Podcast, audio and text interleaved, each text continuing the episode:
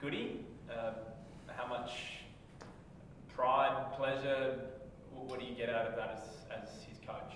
Yeah, it's um, you know very proud of him. You know the, he's worked extremely hard to get to where he is today. You know, to you know when he I was part of the club with that um, when he was a youth player training here, um, and to see that journey from there to where he is now, it's been a great journey, and he's worked extremely hard for it. And you know, you always say if you work hard, you get rewarded, and I'm I'm glad he's been rewarded with the World Cup, and everyone at the club and everyone in in the state should be proud of him.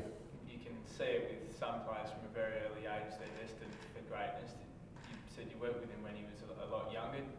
Could you always tell he had this sort of thing in him, or is it just a product of, of hard work since he's in the system proper? Yeah, I think he's had to work hard for it. It hasn't come natural for, for Craig, and I think he's worked extremely hard and got to where he is because of that. Um, which is, you know, I think a, a, good sign, especially to a lot of the younger players that we've got at the club, um, that if you do the work, um, you, you, will get rewards. You're thinking that in the future there could be any more boys out there that train with you now that, that might be in a similar boat?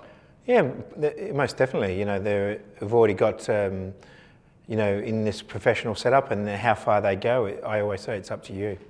Um, we'll provide the platform for you and how hard you want to, to push and how hard you want to get to your best level, then that becomes up to the player. Is it something that as a coach you, you take pride in? I mean, the wins are one thing, but then uh, helping a player reach this type of potential?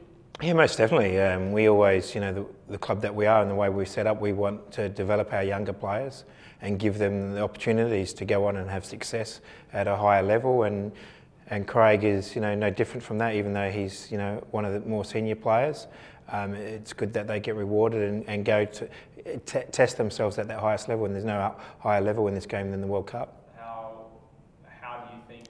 I mean, you didn't pick the team. I don't know how closely you looked at the team. How do you think he fits in as the sort of player that you think could start for Australia and make an impact at the World Cup? Yeah, most definitely. You know, um, his form in the last three games has been excellent. Um, and the World Cup games are going to be tight games, and you're going to need players with that little bit of extra quality and his um, little bit extra quality that he has, especially from set pieces and in open play.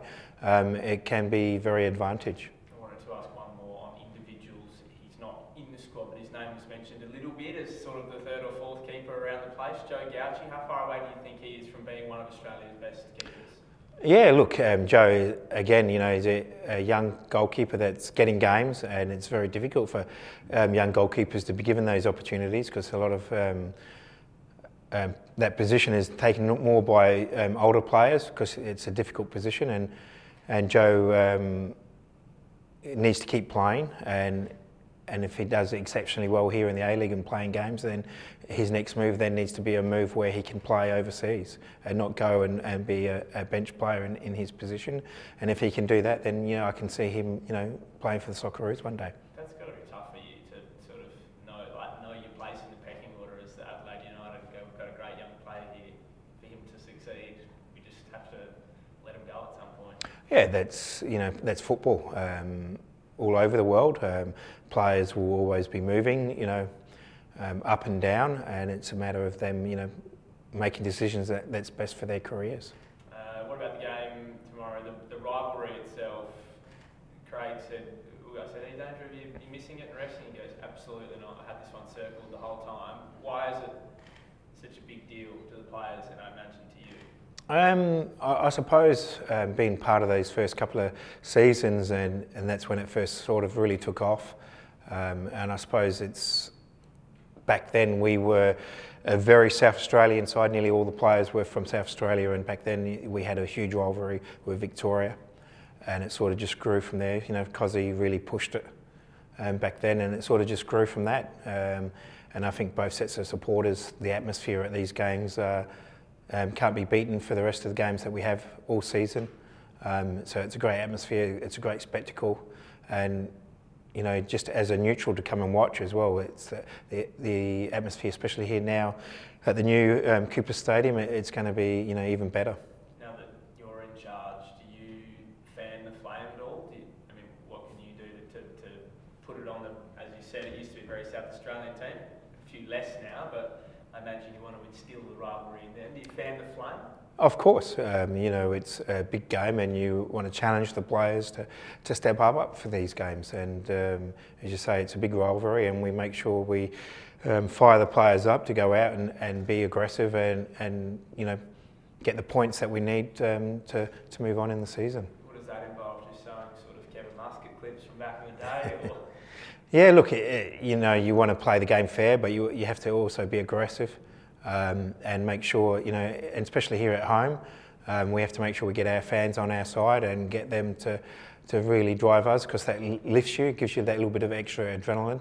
Um, and so, you know, it's important that we start the game well and, and get the, the fans on our side. You've been around the league for a while. Where do you think this um, rivalry rate ranks, rates, ranks? Um, yeah, look, as I say, I think it's one of the, the best ones. The atmospheres at the games, you know, I, I know the, the Sydney Derby is quite a big game as well. Um, so I'd, I'd say th- those two derbies would have to be the best um, in the league. Squad wise, much going on? No, no, we're, we're very fortunate that we've still only got the long term injuries. Um, and they're, they're, tracking along really well. You know, Johnny Yull's only maybe one or two weeks away from rejoining full training, um, and Zach Clough and, and Bernardo um, should be back, you know, in four to five weeks as well. So um, after the World Cup break, hopefully we'll have everyone back on deck. Josh Cavallo? Yeah, Josh has um, been given the clearance this week to, to start um, contact training. Um, so, you know, as soon as we get back from the break, he'll be um, available for selection for the games. So the, the break, assuming nothing happens to anyone over the break, you come back and you'll be, you'll be pretty close to fully fit by the sounds of it. Yeah, hopefully. Um, you know, you never know with injuries, touch wood, um, that um, hopefully, you know, we'll have a good five, six days off, the players to refresh. Um, and then we'll come back and have two or three weeks of um, prep work to get ready um, again for the second part of the season. I was going to say, what do you do in those two or three weeks? Is it a normal week of training, or have you got um, building up to a game as you normally would? Yeah, look, we'll try. Um, we'll have the, you know the first week will be, as I said, the boys will have five or six days off to, to rest and recover, and some of them will, suppose will go away on, on, a little bit of a holiday. Then we'll come back and have a little pre-season, I suppose, and, and try and get a game against another A League club in that break. Um, so then when we we hit the, um, the ground running when we play Brisbane away.